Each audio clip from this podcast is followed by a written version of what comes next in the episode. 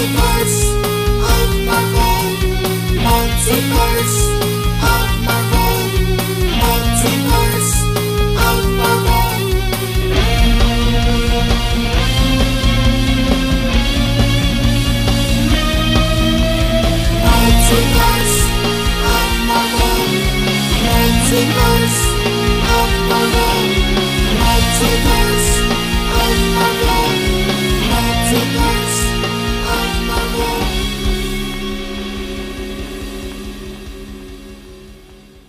All right, everybody, welcome to the Multiverse of Marvel podcast, where each week our resident Marvel guys, Aaron and Dan Gridley, I still point, but like you're here, but you're not, We'll dive into the, each into a crazy corner of the ever expanding Marvel multiverse to dive into the crazy corner of the ever expanding Marvel multiverse to see which topic we will be discussing this week. Welcome, guys. So this week is, if you didn't see it in the uh, title, is uh, Secret Wars.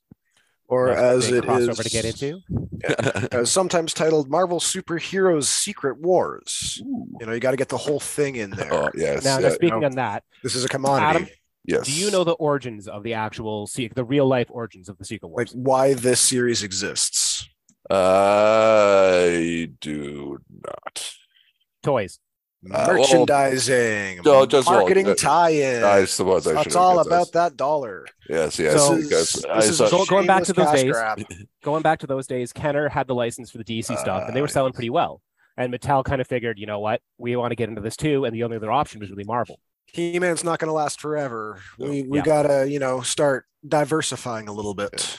But but they needed a theme to do it around, so they decided to work with Marvel Comics and came up with this idea of doing one big story that had most of the had- superheroes had and all villains in of it, and go from there. Yeah, so that it makes sense. So And- that so I figured that would work for this because and uh, what was it? It was one of the uh, Avengers movies is going to be Secret Wars. Yeah. They- They're yeah, working so- towards it. Yeah, sooner yeah. later, So that's it's uh, yeah, yeah. So it's Secret Wars, and then what was the other one? Do you remember? Uh, the Kang Dynasty. Yeah, King Dynasty. Okay, yeah. So Yeah. uh, and okay, so yeah, one of those two. So I figured uh, it'd be a good time to talk about that now because Hey, I think. I've yeah I've read I've read the like the initial one like when it like when I first started reading comics like ten years ago. So it's kind of muddled a little bit and. Yeah. And the only other thing I have references, I'll probably always go back to this, is the uh, Spider-Man animated series where like the, the, the three parter. But you know and what? That, for that the limitations what they, had- were under. yeah, Yeah, yeah, that was limitations great. they I was had, that was pretty good. I was gonna say yeah because I was I I- as I said I can't remember like from like that actual book, so it's like how close was that really? Beyonder was they in could it. only use one X-Men because the original actress was still in LA. And they didn't want to uh, have to import anything basically from Canada. Actually, that's the whole reason why that actress left Star or uh, X Men in the first place is because she was American based and all the rest of the voice cast was Canada and based out of Canada, right? So Oh really? Yeah, yeah, so Star, yeah, so yeah, yeah, that was good. Yeah, because I started watching that the first uh, episode like last night, and then I got distracted and didn't finish the other two because yeah, because it's a, it's actually yeah, it's a, it's a three parter. I forgot. I thought it was only the one or maybe two, but yeah, it's actually a three parter. Yeah. Yeah. No, I, I read through the uh, miniseries itself. I've got the uh, the trade paperback from 2001. Yeah. Uh, worked my way through it over the last few days at work, and you know, for what ultimately is just a 12 issue advertisement for four and a half inch action figures, it's a bit better than you'd think. Uh, our artists are Mike Zeck and Bob Layton. Uh, Layton, uh, his I think his best known work is the uh, uh, Iron Man Demon in a Bottle storyline with uh, Okay. David Michelinie, Yeah, because that's uh, where And- they kind of highlights his, uh, his the, the and alcoholism and stuff. Yeah. And Zeck, uh, I'm not sure what he was known for before this. I, I know I've seen him on stuff beforehand, but uh, his early big claim to fame after Secret Wars is uh, uh, the uh, Punisher miniseries. Yeah, and then he, Uh, he does the first one. and he also did uh Kraven's Last Hunt too as Oh, well. yeah. right, I think. Right? uh, fearful symmetry as DeMatteis prefers.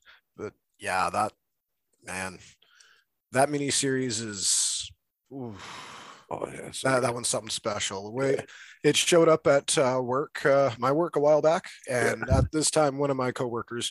Uh, do you remember the uh, sh- the store, uh, the video store uh, in Peterborough? Have you seen? yes, yeah, I remember that. Okay. That story was awesome. Yeah. What? Yeah, yeah. One of the uh, former uh, owners of that place works with me at Value Village.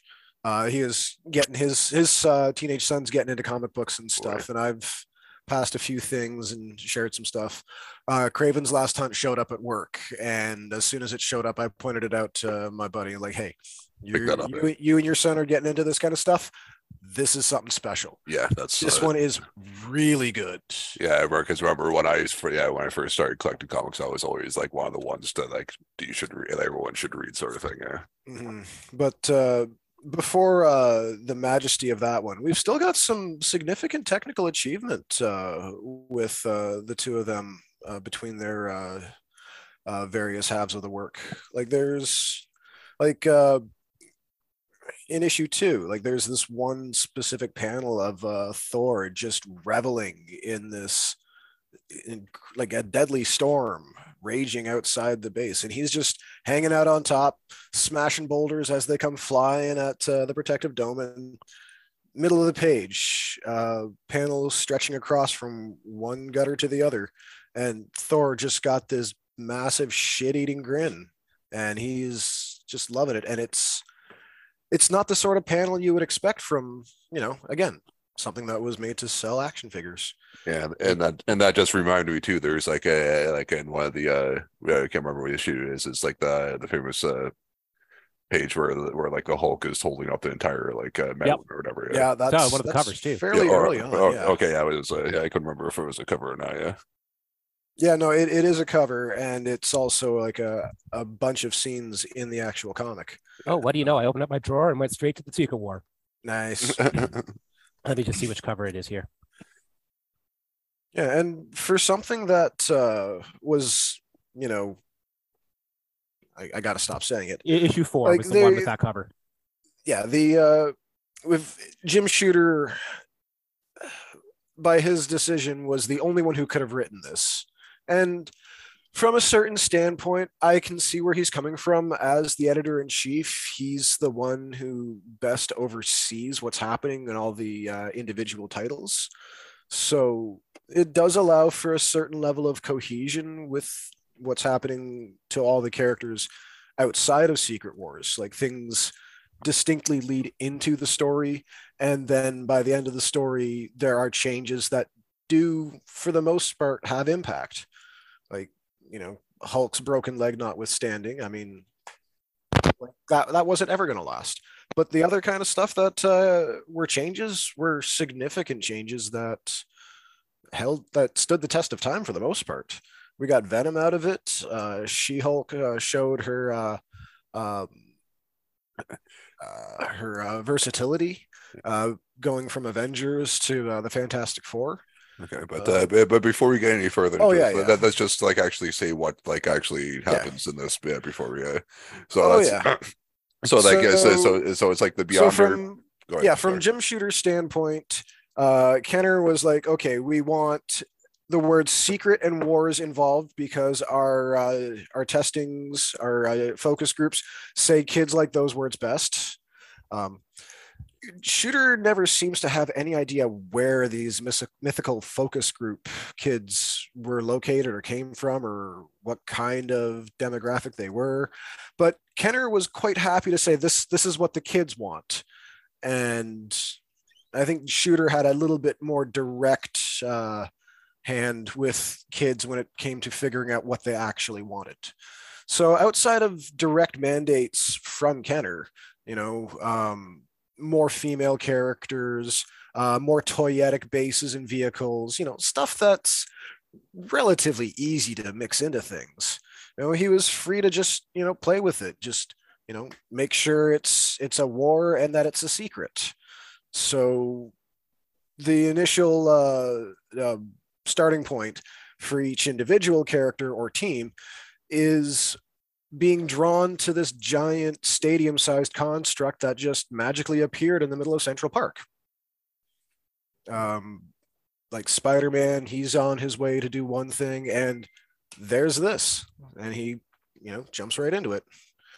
And the X Men and the Hulk, and every hero has some sort of, you know, oh, here's where this story diverges, goes into Secret Wars, and each story would continue on as it were, just showing like, okay, this is the divergence point.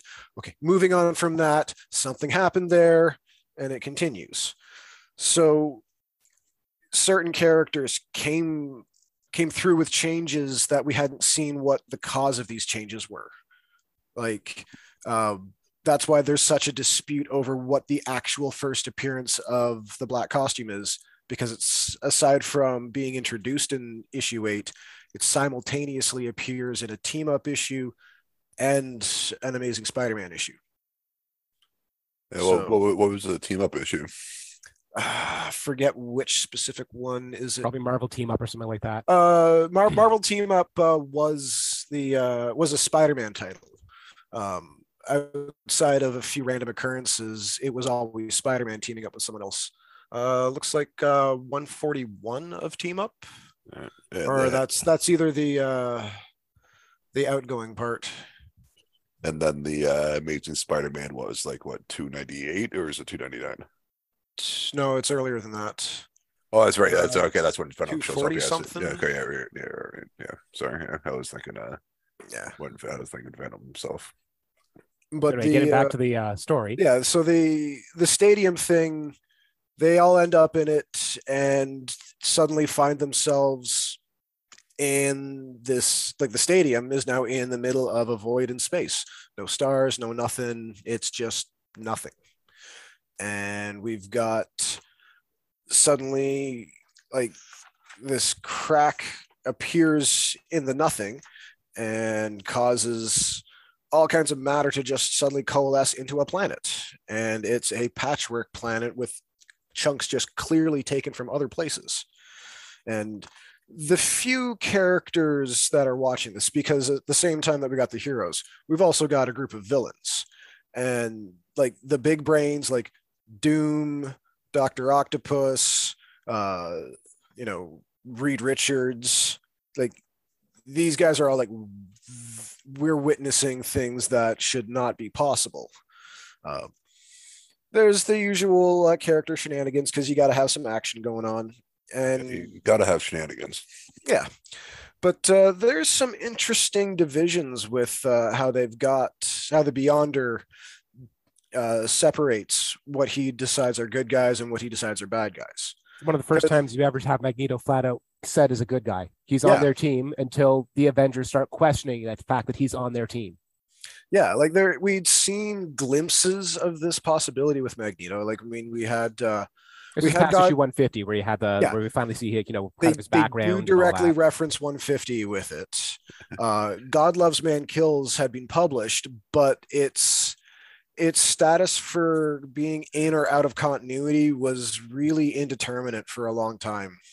Just Uh, because you're a bad guy doesn't mean you're a bad guy. Exactly. yeah. Oh, yeah. Thank no. Uh, Magneto does some particularly noble things in God Loves Man Kills, and that if the actual story isn't quite acknowledged by this point, those character traits definitely are.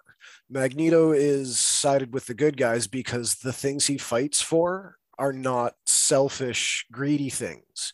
He fights for an ideal, he fights for others. So, as far as the Beyonder is concerned, okay, that, that puts him on that side of the chessboard. But on the other side of the chessboard, he's got like Galactus. And that's that changes things. Like Was- the was fact that he can just throw too? Galactus in there. Yeah, Galactus was totally on the bad guys. Well, he was he was put on the bad guy's side of the chessboard. Oh, okay. Uh, he didn't stay. Like as soon as the Beyonder made his declaration, "Slay your enemies, and I will grant you your wishes" and stuff.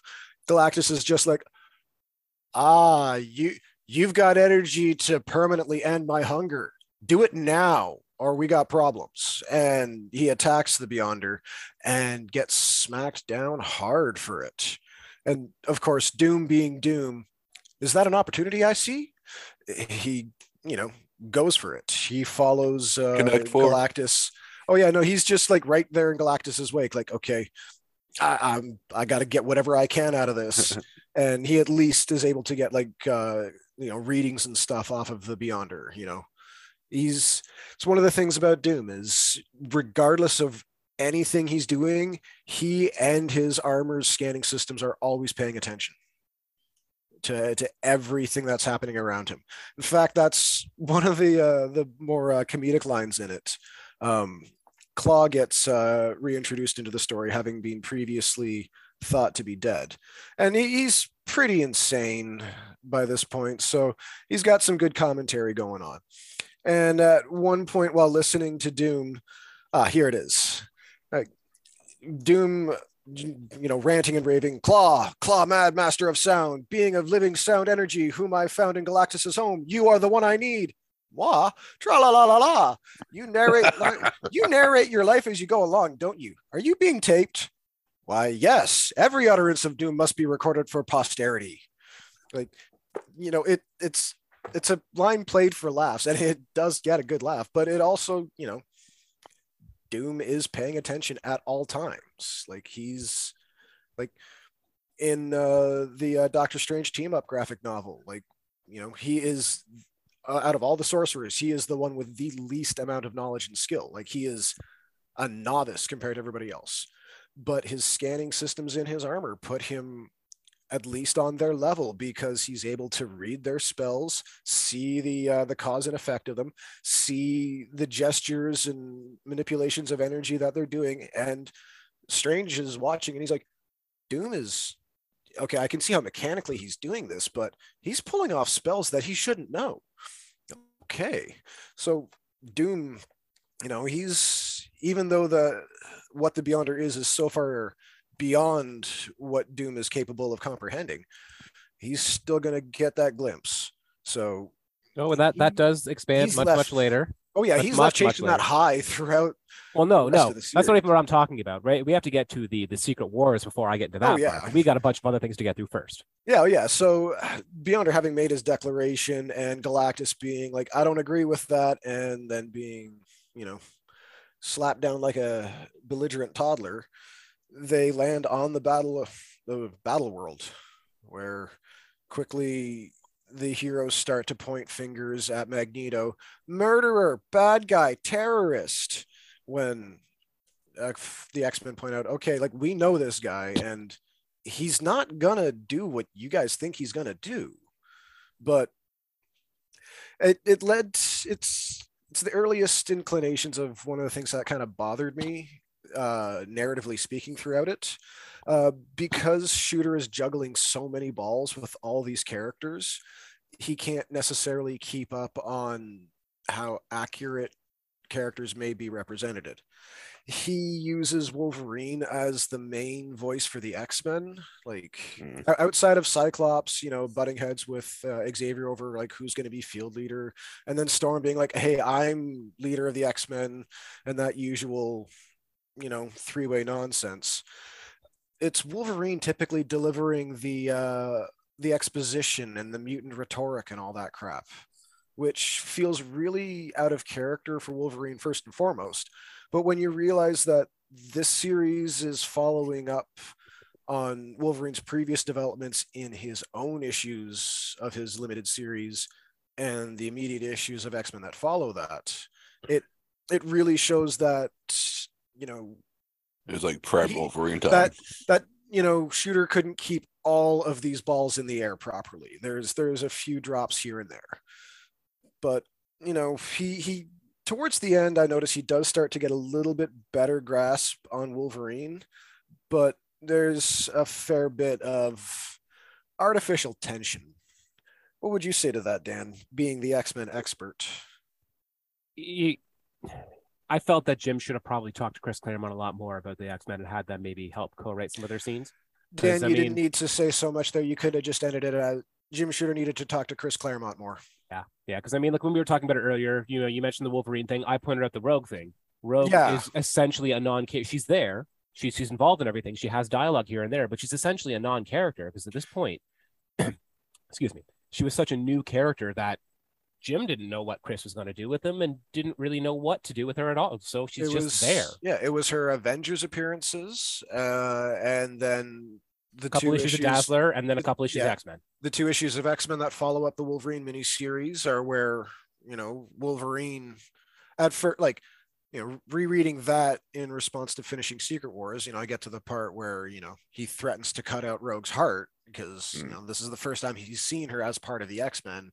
And as far as he's concerned, she's still the one that, you know, crippled one of his best friends. So there's really none of that. Like they, they acknowledge that uh, Rogue, you know, if this had happened, like, you know, maybe six months earlier, she could have just as easily have been on the villain side. And, you know, and there's some early, you know, wishy-washiness over like, am I really accepted as part of the X-Men? You know, uh, is this my chance to get away and, you know, get back to other stuff? It, it's kind of needless. Yeah. Like it, it doesn't really add to any of uh, her character development in X-Men and it doesn't really draw from anything more significant than uh, Avengers Annual 10. Avengers 10, that sounds what is that? That's the Carol Danvers okay. issue. Yeah. You know, the significant issue. We might have to talk about that one at some point. But yeah, going through it for the first chunk of it, like there's the usual like bickering villains, like who should be leader? I should be leader. Like, well, no, Doom is standing right here. We we should follow Doom. Uh, Kang is the only one who really opposes this. Um, mostly because also one of the only ones who could, you know, stand against Do- Doctor Doom. Not thinking that he can, but he's the no. only one out of that group who had a chance. Yeah, Ultron would yeah, po- possibly, but he's already been snuffed out like a candle. Uh, you know, as stated in the book yeah. by Galactus. he Ultron goes up and threatens Galactus, and Galactus just like draws all of the energy out of uh, Ultron, leaves him a lifeless husk. He's just scrap metal at that point. So it's really just like you know, out of all the villains, Octopus is the smartest out of the base level guys. He's the only one who knows how to actually think. And then there's Doom and Kang. These are the only two real conqueror types Everybody else are low level guys or henchman types. Kang, being the warlord, just states his opposition to Doom. And like after there, there's a few fights and stuff early on, but when it comes down to it, Kang doesn't want to listen to Doom, and Doom just vaporizes him.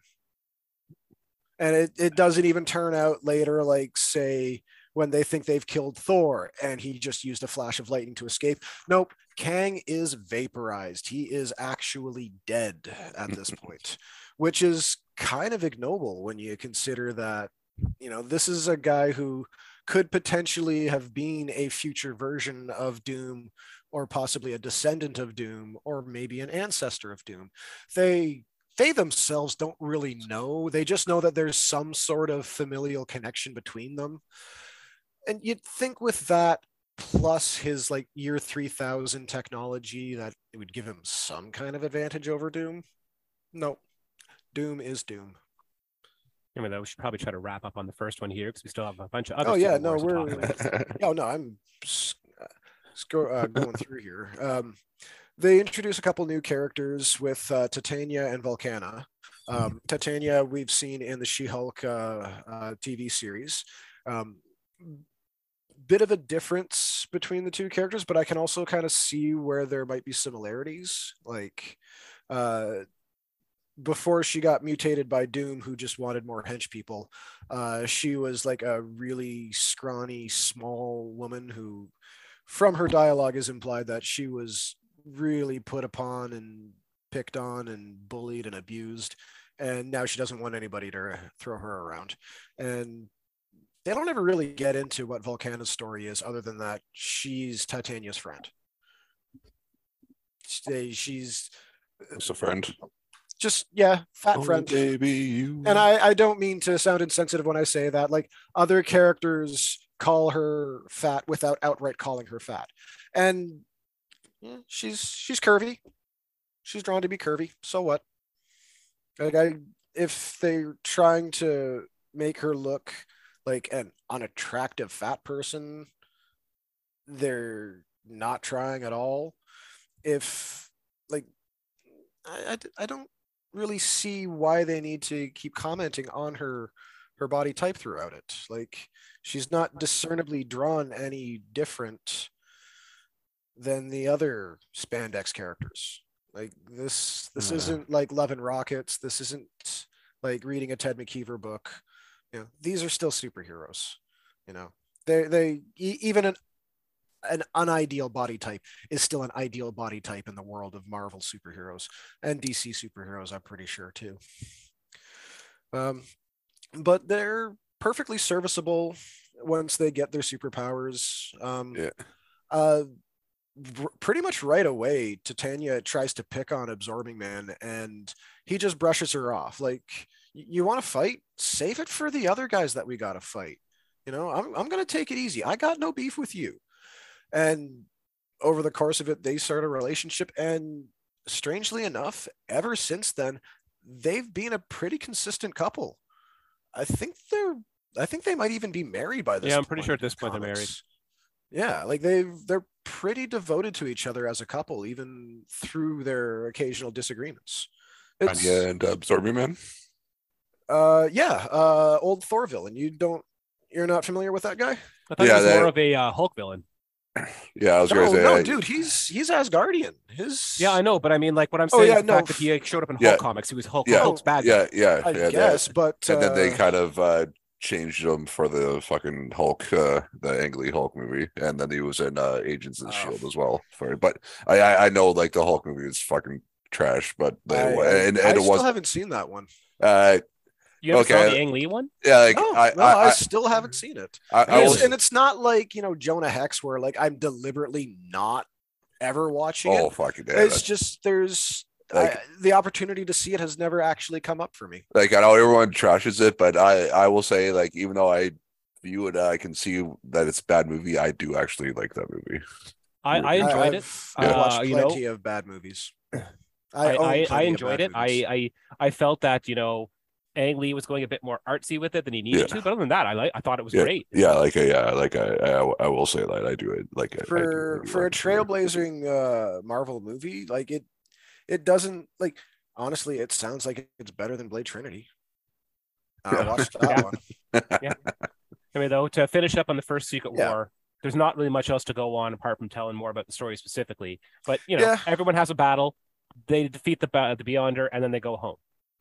Oh, there, there's a couple other things. Uh, there's that healer chick and how that completely derails the uh, Colossus Kitty uh, relationship that had been. But again, that's not really important for us to get into here because it doesn't really tie into characters we've talked about yet. you know? really want to cover all the other Secret Wars? Well, no, we kind of of have to, we kind of have to glaze over two of the other ones, but we have to talk about the fourth one because I guarantee you, when it comes down to the movie, the fourth one is what it's going to be based on. I suppose so. Guarantee it.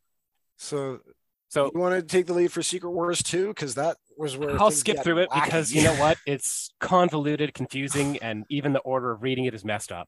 Basically, the gist of the story is that the Beyonder came to Earth to experience being a human Yeah, I- and how he in- goes in off and first jumps into Secret almost every comic to spend a little bit of time with everyone to to learn a little bit more about everything.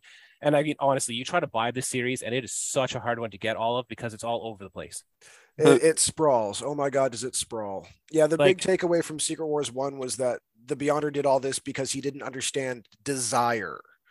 So, well, he didn't understand it by watching human human people these these little things try to get their own desires. So now he's on earth trying to figure out what his desires are.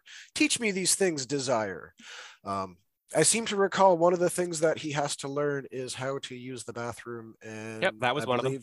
I believe that is uh, poor, poor Peter Parker that has to teach him that. Actually, I Oh, don't what- know what- if it was Peter. It, that may No? have been uh, when he first became human. He was hanging out with some criminals. He didn't quite know they were criminals, and I think they were the ones who had to teach him that kind of stuff. I know somebody. I I wish I had it on hand, but somebody had to potty train the Beyonder. I'm, I'm fairly certain it's in one of the issues I have. I have the, all the main Secret Wars issues, and then I've got a bunch of the tie-ins because I it's not Madame Web. now now that I think about it, I I feel like there's other cosmic mystic entities in the Marvel comics that others have had to potty train. Probably. Like That's I, a I, Marvel I really feel like there's at least one other scene trying to claw its way to the forefront of my consciousness. Oh well, I'll let it Yeah. But basically, the second, away. in the end, the, the second Secret Wars, the only really big thing that came out of that was that's where Boom Boom was first introduced. Oh yeah, That that's basically it. Um, because I mean, He was a everything about it kind of got swept under the, the rug shortly afterwards. Because when it came out, fans apparently weren't that big of a fan of it, and I can understand why. I mean, it went from July to December, or, or sorry, no, sorry, it went from July July to March. to March '86. Yeah. with a few uh, follow-up issues later. Like yeah, but I mean, like, and it, for instance, I collect X Men. issue Issue later. 196, that's part of the crossover. But the next issue that's part of the crossover is uh, issue 202. So I mean, it's yeah, not like 202 and then straight to straight. 203. Yeah. those two right after one another. But yeah, 196 way back in uh, 85. Yeah. like I it it doesn't seem so much as a cohesive crossover as just this ultra powerful like jerry curled big you know wide shouldered white man in a pristine wonderful ice cream suit just meandering his way across title after title after title yep causing problems here and there, you know. Not understanding But- that he's causing problems, acting all indignant when like he's told this is causing problems. I don't understand why this is causing problems. Hmm. Okay, I'll fix these problems here, but now I'm going to go over here and cause problems for this person to try to learn what went wrong with my previous problems that I caused. But I need to say, so what okay, like I said, we'll skip past much of the second Secret War because we will, you know, there's It's it's so not like the. Beyonder himself has ended up as a fixed character in the Marvel. and they, they've screwed with him too. I'll talk about that in a moment here. Uh, there was a third Secret Wars that was in uh, Fantastic Four in the 1980s, but I've never read that one. I don't know anything about it, so I really can't talk about that one. I wish we had more access to that old Fantastic Four Yeah, stuff. I know, I've only know. ever found random issues. Then after that, the next sort of secret one we have is just known as Secret War, and this one doesn't Oh, tie can into can the we rest of the quickly mention. Beyond? Wait, can we Yes, we can mention Beyond, but I'm pretty sure Beyond came after this. Okay, Anyway, um, Secret War itself was just a Bendis story that basically kind of set up some of the stuff he was doing in Avengers coming up. oh, the it only, doesn't yeah, really end up tying a lot into anything else apart from what was going on in the actual Marvel universe at the time. I, yeah, I can. Rem- Yeah, okay, basically, the whole thing was, was where Nick Fury at the end of it, they find out Nick Fury is hiding for some reason, and this all leads up eventually to the sec- to the Secret Invasion. But but Secret War was where they first find out that Nick Fury is basically taken off and is planning something. nobody cared at the time except for the fact that it was illustrated by Gabriel Dell'Otto.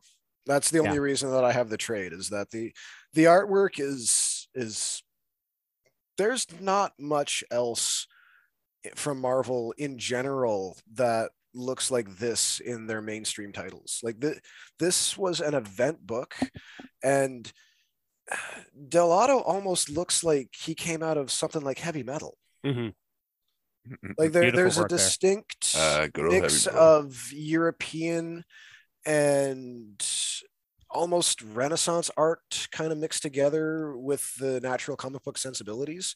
Like it's uh, easy comparisons a layman would make would be to like, ooh, Alex Ross, but that's just on the simple fact that they're fully painted.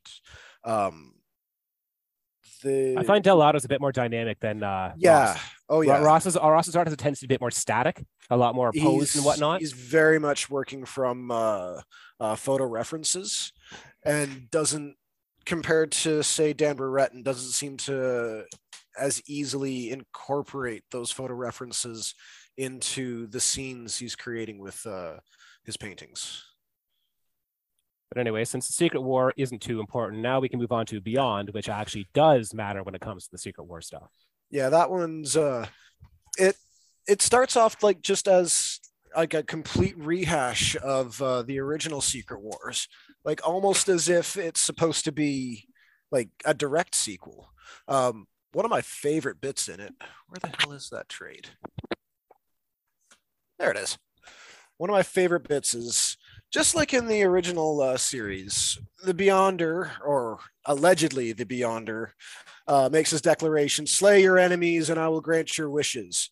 And with the particular grouping that we have, the one of them, the uh, Mac Gargan uh, as uh, Venom, just looks around. and Is like, well, by my reckoning, I only have one enemy here, and sticks his tail right through Spider-Man's chest. This, that was a shock moment that kind of one upped any of the shock moments that were in Marvel Superhero Secret Wars. But uh, Beyond didn't have to sell action figures to little kids. Don't worry, those little kids. Uh, Spider Man didn't actually get stabbed through the chest. It was a space phantom. Read, read old, old Avengers. No, wait, Avengers or Fantastic Four? Yeah, Dan, do you remember if it was Avengers or Fantastic Four? I, I don't know either. Sorry, sorry, I hit mute. I didn't realize I had. we lost Dan. Yeah, sorry, dog here. Um, but uh, yeah, no, uh, Beyond was a fun little uh, diversion. Um, I don't think the Beyonder was uh, the real Beyonder. It's been No, it was wasn't it like the um I'm skimming through it. uh what was his name? The the strange not the stranger. No. oh um, yeah, the it was a Watcher. Yeah. No, no, not is he? No, was that- that- no, that the Phantom Stranger? No, just the Stranger. He, Okay, he's yeah, one the of the Elders of the Universe. Yeah. So not, or sorry, not, uh, sorry, not the Elders of the Universe. He's one of the the primal forces of creation in the universe, like the way Galactus is. Uh, he's not on the same level as any of them. Like he is, he is definitely below the uh, the Beyonders level, but he's at least strong enough to pretend to be the Beyonder. Uh, that, oh right, that was another good spot here. After uh, Venom uh, stabs Spider-Man, Medusa goes to town on him. Medusa can whip her hair at supersonic speeds. Is So it back she- and forth? There, he cannot like her She, hair. creates Can, she hits him with sonic booms. yeah, her hair can basically do most anything that uh, Mac Gargan can do with the symbiote. Like he's not as experienced as Venom at, at being Venom as Eddie Brock was. But yeah, like Dan says, she just starts hitting him with rapid fire sonic booms all over him. Like she just Wait, did you a say like quivering Matt mass. Gargan, like the Scorpion? Yeah, the Yeah. Scorpion has the Venom symbiote for a while Yeah. in the Marvel comics. What? Oh yeah, no, like He, he, doesn't was anymore, but he did for a while. The the Venom that was with the Thunderbolts, that was Mac Gargan. That was that was Scorpion. From what I remember, somehow Eddie and the symbiote got separated, and then there was some sort of like auction or something. Yeah. And Mac won the auction and got the symbiote, so he started wearing it Uh, and became Eddie, Venom. Eddie was dying of uh, cancer, so he was trying to uh, wrap up his uh, affairs and put everything in order. And I, if I remember correctly, he needed money to make sure certain loved ones were taken care of. So the only thing he had worth selling was the symbiote. Huh. And somehow Mac Gargan is the one who won the auction. How, how weird. Uh, Yeah. But yeah, like she just started like she's ready to kill him. And the others, of course, no, no, we don't kill, we're heroes. I'm Attilan royal royalty. I'm not a hero like you guys are. I'm gonna execute him as a royal crime. Spider-Man was a royal friend. So this is justice. But yeah, like I said, wasn't Spider-Man, was a space phantom. Uh creepy, weird little aliens. I'm pretty sure from early in Fantastic Four, or not not Fantastic Four. I'm mixing that up with Scrolls. They're uh, pretty sure Avengers. But uh, I, if I remember correctly, Beyond reintroduced uh, Deathlok uh, to Yeah. Marvel. Yeah. Uh, or at least the uh, the '90s Deathlok. You know, they they use whichever Deathlok they want to as it suits them. But it, it doesn't. I don't think I've seen Beyond mentioned anywhere in ages. I'm not even. I bet it's been out of print for years. Probably, But which is a shame. It's I mean, fun. It was a a- any fun any. Dwayne McDuffie story should still be in print. Yeah. Let's be honest. Yeah. Yeah. Yeah. Any Dwayne McDuffie stories. Oh yeah, it's also one of the few stories that had the Hood being a hero before he decided, screw it. Yep. I'm taking over for the Kingpin. But it was one of his earlier appearances. Yeah, like it's like his mini series that introduces him, Mhm. then this, and then it's like the the new Avengers stuff. And then, so after Beyond, the next actual Secret Wars, and this is the one that I think is actually going to the movie's going to be based around. What? the Not the Deadpool. Secret Secret Wars? What? Not the Deadpool Secret Secret Wars? hey, hey, we'll, we'll probably get That might happen. That. Yeah. that Um, might. So what we ended up with, uh, what I think is going to be based on, is the night the 2015 Secret Wars, and this was the big crossover of the year at the time. Uh, Okay, yeah, getting think- built up with basically all the different universes, all the different uh, dimensions or, or uh, different realities. They were colliding with each other, having these incursions where two realities would kind of start to form, and then one of them would get destroyed, one would survive, and this kept going on until there was only two universes left: the Ultimate Universe and the 616. And then they both got destroyed. Suddenly, everybody woke up on Battle World, which was a big, giant world made up of all sorts of different realities of the Marvel Universe. It was basically a recreation of uh, the original Battle World, but on a multiversal level. So, you know, you'd have like a chunk that would be like Days of the Futures Past, but then there'd be another chunk that would be like Civil War. And then there'd be like another chunk that would be like Marvel Zombies. But it went further than that as well. Like there was one chunk that was basically like uh well, I've got roll, the map like right up here if, if you you took like that 70s movie rollerball and made it all about spirits of vengeance and so like there was that about, was yeah. one pocket little district on there was more than 40 different different sections of this and and what had happened was that well everything was getting destroyed by the beyonders doom doctor strange and molecule man went off found the beyonders and doom took the power of them and they went off and they re three of them reformed everything and recreated everything that way it should be pointed out the, these are the revelations given to the reader at the conclusion. Yes, at the conclusion. You they, they let this forms. They let and, this ride yeah. for a while. Yeah, everything gets reformed. All we know is that Doom is now the God Emperor and has infinite power. And, and nobody seems to be really opposing him. It's not like there's a whole resistance that's going on. Like, no, this, this is just, just the world is. as yeah. it exists. We're like, it's yeah, like Age, like, like Age of Apocalypse was. We're like this tracks. Yeah. Yep. But then two two arc ships from that survived the last incursion arrive. One full of a bunch of heroes like like uh, Mr. Fantastic and Cyclops with the Phoenix powers and Miss Marvel, or sorry, Captain Marvel, and another one that's got Thanos and Namor, and then a bunch of Thanos' villains and stuff with them, and also Miles Morales, but they didn't know that. So they all arrive here and find this world all messed up and start to try to figure out what's going on, which ends up leading to all sorts of stuff. And in the end, they end up fixing everything and putting the Marvel Universe back together. But that, that, was the one that, that this one, which at the time people were complaining about it, but frankly, as far as it goes for a Marvel story, to me, it kind of just makes sense. It's like this could happen at some point. The, and there were some great moments with Doom the event itself. Yeah. The the event itself. What? Yeah, you you're absolutely right. It's everything surrounding it that yep. muddles it. There are so many tie-in miniseries and that don't actually matter. tie into the plot or story. Yep. It's just things that have happened on this battle world and part of the it it's viciously praise well it's not just that like it viciously preys on the nostalgia nostalgia factor of so many old titles. Like the number of times that i can imagine readers being familiar with older titles n- seeing these newer ones and like oh i know that like inferno. Uh there was an inferno title for uh for this. That was basically the old x-men crossover but here's a district that that's that's the way things are and you know if if you were thinking that this was something that had to do with the actual inferno event from back in the 80s you'd be disappointed. Yeah. And i i hate to say it but most of what i ended up reading disappointed me. Um the howard the duck got a one shot which was great didn't overstay its welcome. It was Howard the human, and he was trapped in a district where he was the only human, and everybody else were anthropomorphic animal creatures. It didn't overstay its welcome.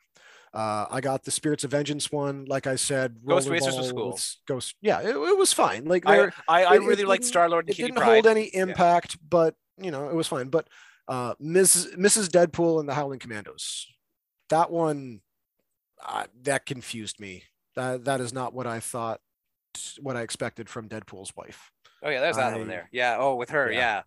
yeah. Yeah. I I was under the assumption that Deadpool had still had a legally binding marriage to Satana Hellstrom, not some new made up Shiklah, Queen of the Demons, whatever the yeah, hell. Yeah, I, I, I don't read yeah. enough Deadpool to actually know the full details of that. I wasn't really kind of too aware of her as a character until yeah. really uh, uh, the toy yeah. came out. yeah, I, think, I, that, I think that's I why I started to trail off of Deadpool. Yeah. yeah. no, like I like I went from the uh, team up issue where like, oh, he's technically married to Satana now. Cool, that'll fuck with him.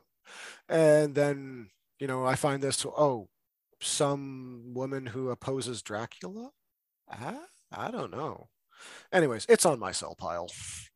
The ultimately the the story the main story for uh, secret wars it that's what led to us getting uh, fantastic four back isn't it Actually, no, it's what that led to them leaving for a while. Right. This, this was the start yeah, of all right. them leaving and everything. Yeah, they uh, they disappeared because uh, they didn't want to publish them anymore. Yeah, want to support anything that any non-Marvel studio was doing. So when it ended, the Fantastic Four, uh, Reed and Sue took the kids and the rest of the Freedom Foundation, and they went off into existence because Franklin was recreating Too the multiverse. Powerful. Um, the the thing joined the Guardians of the Galaxy, and uh, that, that, that's kind of significant considering yep. that uh, in the first Secret Wars he decides to stay behind on yep. Battle World and, and, and he was he was a good suit yeah. for them. Uh, he didn't stick around for too long, but was, I liked him being on there. And uh, uh, Johnny Storm joined the Avengers. He was part of the Unity Squad, the uh, the Uncanny Avengers. And again, I, I I liked the Uncanny Avengers. It was a pretty good run. Yeah, by that all the point, Uncanny Avengers he would have earned his place in the Avengers. Yeah.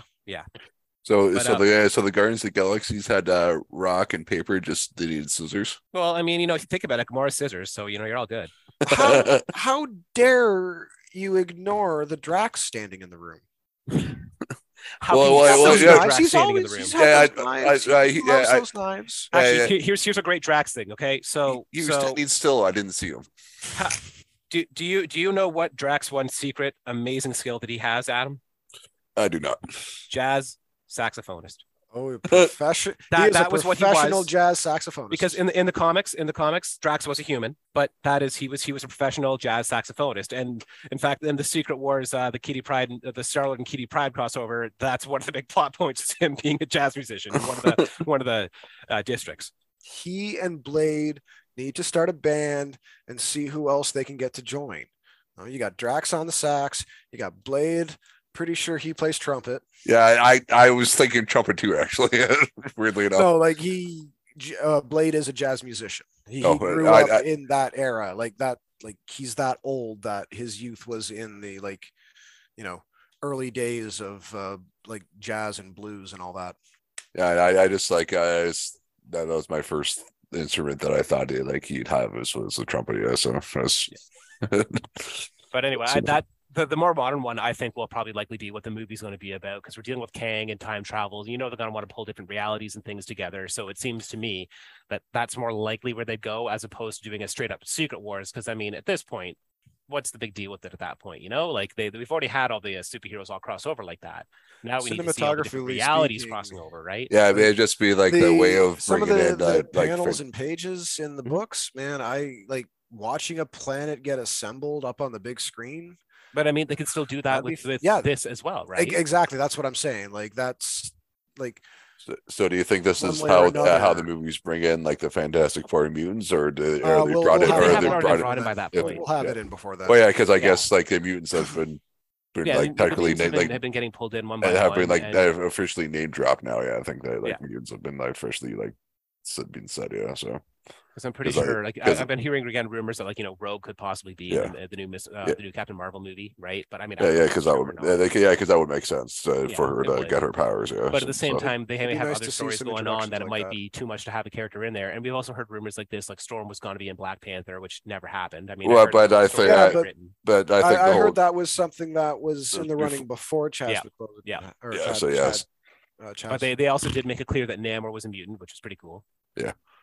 Yeah, and and Miss Marvel as well, because I mean, in the comics, Miss Marvel was supposed to be a mutant, but because she came out during the whole, you know, we we don't use mutants or Fantastic Four, that they made her be an Inhuman because they were trying to push the Inhumans, yeah. which went over so well. Oh, yes, everybody just loves the Inhumans. They're our favorites. It, it's the best show ever. Yeah. Oh, no, just as a franchise in general. it, it never lasts no. They, they can get good miniseries out of it. It's like eternals. You can get good miniseries from good creative teams but if you try to push the envelope and make it into an ongoing series or anything no no yeah, you're, you're just going to lose the readers. Yeah. All right so and then yeah so i think that uh i think that covers most of it i yeah. think. Yeah. So yeah no there was uh, I scrolled down to the, the Battle World listing, all the different things. Like, yeah, we had like Age of Ultron versus Marvel Zombies. I've got I've got the map right in front of me because I still have that big laminated map thing they were handing out the I think I still got that too. So like when you open it up, it, it shows you the first issues of like all the crossover stuff they had, as well as the final Mm. issues of stuff that was crossing into it, like you know Magneto and Miss Marvel and uh, Like mini Ultimate X. crossover. Red Red Skull had a mini series, Master of Kang or Master of Kung Fu.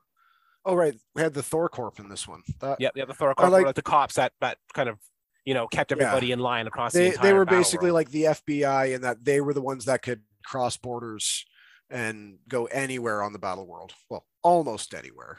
Uh, this was also when they started using Old Man Logan, and after this, he was ended up ended up being in the Marvel universe. What else we got Yeah, here? he- there was he was 2099. There was uh doing Korvac. There's Extinction Infinity Agenda, Gauntlet, Weird World. MODOK. All right, Uh, E Planet for Hulk, Extinction. 2099. Yep. Eight, uh, Spider Island, Spider Verse. They brought back Weird World for it. Yep, yep. Weird like, World. Uh, Is I that think the is that Mojo? No, no, uh, no. Mojo is Mojo World. Oh, okay. Weird, Weird World was its own thing. Um, I'm pretty sure uh, it's the series that uh, Rocket Raccoon originally first appeared in. Um, That's the thing. Do you think you ever see like Mojo on screen? Uh, That'd I think it's a possibility. I mean, you know, be a They- they've already- Uh, considering what this, some of the stuff they did in She-Hulk, I wouldn't put it past some. They might do some pretty goofy things over in uh, um, Mr. Some Disney with some Disney Plus stuff, right? And I mean, they've already said that uh, when it comes to them introducing X Men, they want to do a bunch of Disney Plus specials about individual characters that you can introduce Oh, to them. oh, Dan. And then yeah. Dan. X babies. It, it could ha- I could- they could A totally do Disney X X-Babies. Special. Oh, a hundred Oh percent they could do man, that. I, I that I'd like to see that. I really would. So many people would bitch and complain, but I'd be down for that. Because then we get Mojo. Mojo Jojo. Yeah. Man, I want that Mojo. I, don't- I don't know. I think Mojo Games. Jojo would be able to thwart the Marvel Mojo. no, the Mojo Jojo has a sense of determination that. That, oh, actually, no. I think uh, he'd probably just get his own TV show from the Marvel Mojo. The That'd Marvel solve Mojo everybody's problems. tried sneaking around New York wearing a trench coat and a hat, pretending to be human because he fell in love with some random human woman. As you and do. he actually thought he was properly disguising himself. One of my Yeah. favorite things about Mojo is uh, at one point he was deposed by his good guy rebel version, Mojo 2, the sequel. Yeah. That that's his name. It's it's like a pimp named Slickback. You got to say the whole thing. Mojo 2, the sequel. I also love how, like, you know, it gets to the point where whenever Mojo would come up, the fans would just start complaining about who's always the same character doing the same things over and over again. That's the point. yeah, exactly. He's a producer. He, doesn't have an original corporate idea. executive. They that's not what he does. He creativity is not part of his skill set. I mean, Imagination is not something he understands. Thinks he's creative, but no. How many times does Major Domo make some sort of brilliant suggestion that is immediately Mojo's idea? Oh, always. Spiral too. Yeah, Spiral. She's one I definitely would want to see on the big screen. Again, she was one of those ones that I heard that uh, again turned out not to be true, but in uh, Shang Chi, that apparently that big that tournament scene was supposed to be bigger, and she was one of the ones that potentially could have shown up. Because I mean, how awesome would it have been to see you know a six armed woman with fighting somebody like with like all rad. those swords Yeah. and her the, the weird dancing she does and her powers. Like she's someone that should look so awesome on the the big screen. But then again, I, I'm going to say that about most X Men characters because I'm such an X Men fan. And now that, you know, we're starting to see ones that more accurately reflect the character designs we got in the comics. Yeah. I think sometimes they do go a little bit too over the top with movieizing. I, I, I totally agree with your Namor thing that yeah no I mean the guy's skin is supposed to be so super dense that he really shouldn't have piercings. Like, yeah, I, tattoos and piercings on a character like Namor just don't seem right to me. Like, you know, who, does- who else is mm-hmm. strong enough to be able to to It could be vi- artistically pierce his It could be vibranium Himself? ink. The So there you Hulk? Like, oh, that's a Wakandan thing. That that is already claimed by Wakanda. Dan, you tell him that that's Wakanda. Your uh, Wakanda. Vibranium tattoos are a wholly owned and operated subsidiary of Wakanda and whatever corporate entity they consider See themselves. now that that right there, what you're talking about is another thing. It, Black Panther two, we should have seen Nezhno. oh, that would be great. You know, like just just this one just in kid. the background, just just Yep. some kid with a, a few like painted on vibranium armbands. Well, no, you'd have to have them all over his body. I think. No, right, no, just no. As a- as a little kid, no, No, just, even as a little kid, have them all accurate, have them covered because they knew what was coming. that Now, sucks just- so you don't know- just so you probably don't know who this is. Like right Uh, Adam Nezhno is a character. He's one of the X Men. His name's Gentle. He is um a mutant who has super strength, but his powers are so out of control that basically, like the Black Panther and all the scientists made vibranium tattoos to cover his body that help contain his They're powers. yeah, they're they're basically trying to prevent what happened to Strong Guy from happening to Nezhno. Oh, shit. But at Like, the they same don't, time, they don't Nezhno, want him who's permanently like bodily dysmorphed and to be like you know in pain all Yeah. the time. Ne- I mean, Nezhno in pain all the normally time is, is pretty skinny looking. He's pretty like Zen, you know, tries to keep a level head, usually meditating and whatnot. But when he uses his powers, he goes like total strong guy. And yeah, it's, it's all, like Master. they all get pretty worried when he uses his powers because all of his out a friends know that yeah, anytime he uses his powers, that could be the last time. You know, Yeah, never stops him though. it never does. Yeah. All right, so is that uh I think that uh covers everything for uh Secret Wars, I think. Yeah, yeah, that's uh, All pretty right. much our nutshell on Everything Secret felt Wars. like covering, yeah. All right. So uh yeah, so like uh until uh, the Secret Wars movies comes out, people, you should check out Disney Plus and check out the three part uh Spider-Man thing. I think it's like season three uh, four or five. It's towards the end of the run. Yeah, yeah, yeah, I think yeah, I think But you know I what? Well, just just check watch it all, the whole thing. Spider Man. It's such a great cartoon. Yeah, you know? yeah, yeah, yeah, yeah. As I said, like there's a reason why I always go back to it because that was my uh, first introduction to Spider-Man, and then I think with the uh, this uh, three-parter was like the probably like the bigger Marvel thing because I, I that's think kind of funny because like with think- Aaron and I, we our first introduction was the uh, original cartoon. Our dad who had us watching that back The when old 67 one. oh yeah, I think wait, I think wait. I think I kind of knew of it, but like I but I there's probably like soon before this or whatever that Arthur. Yeah, no, goes. we- we watched were- that was one of our earlier done on a shows we watched, and, uh, we. I remember being pretty hyped when because I mean we were already watching the X Men cartoon and fucking loving the X Men cartoon, and then you know Fox started doing Spider Man. Well, uh, bring yeah, it the- on. I yeah, mean, the, you yeah, the, hell. the, if that, yeah, then they did the the, uh, the crossover with which uh, was again like it's pretty good. Uh, how, reading- no, when other when through when, these often, when else books- you get things like that as a kid with ca- cartoons crossing over like that? You know, I mean, reading through these books, those cartoon voices are the ones I hear. Yeah. I read the hundred dialogue. percent. Hey, Bub. Yeah, like uh, yeah, Yeah, like, like yeah, re- he's always reading Claremont and Miller's Wolverine. Yeah, Like, yeah, I'm yeah, that- that- that- and that- Wolverine that- from the cartoon. and and that beast too, definitely. George Buza. Yeah. Yeah. No, there. Nobody. Nobody will do the Magneto voice like David Hemblen. No, yeah, I yeah, know. I'm yeah, I'm so yeah, but- worried about who they're getting to replace him.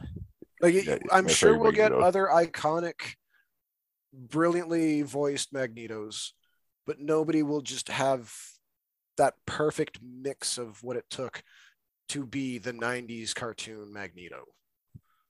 Like, Yeah. It was part of part of what made me such a fan of Magneto was that portrayal. Yeah. fair and, and, and our theme song is uh, kind of made this th- sound like that theme song too. So, uh, It's so such an it- iconic oh, theme song. it is. It's the best. The best. Uh, Oh, I can't wait to start hearing it again coming Yeah. up in uh, this fall. yeah. Oh, yeah, that, that, that, That- that's when it's coming out. It's like Yep, it's supposed to be coming out away. uh, like this fall. All right. Damn. All right. Well, in that case, I think we should probably wrap this up because we're going to probably uh, talk about uh, reminiscing about other stuff. But uh, yep. Yeah, thank you everyone for joining us this week and join us uh, whenever I decide to do in the next episode. And uh, we'll probably throw up like on our uh, Instagram or uh, Twitter at uh, the Marvel Pod or at the or at uh, Twitter yeah, it's the Marvel Pod or Instagram at the Multiverse of Marvel. Then we decide to do next episode or what? Well, I guess when I decide I decide to do next episode. But until then, the next suggestion. yeah, yeah. Whenever I decide to like, oh, we should do this. But uh, until then, just uh, stay subscribed and uh, read some comics.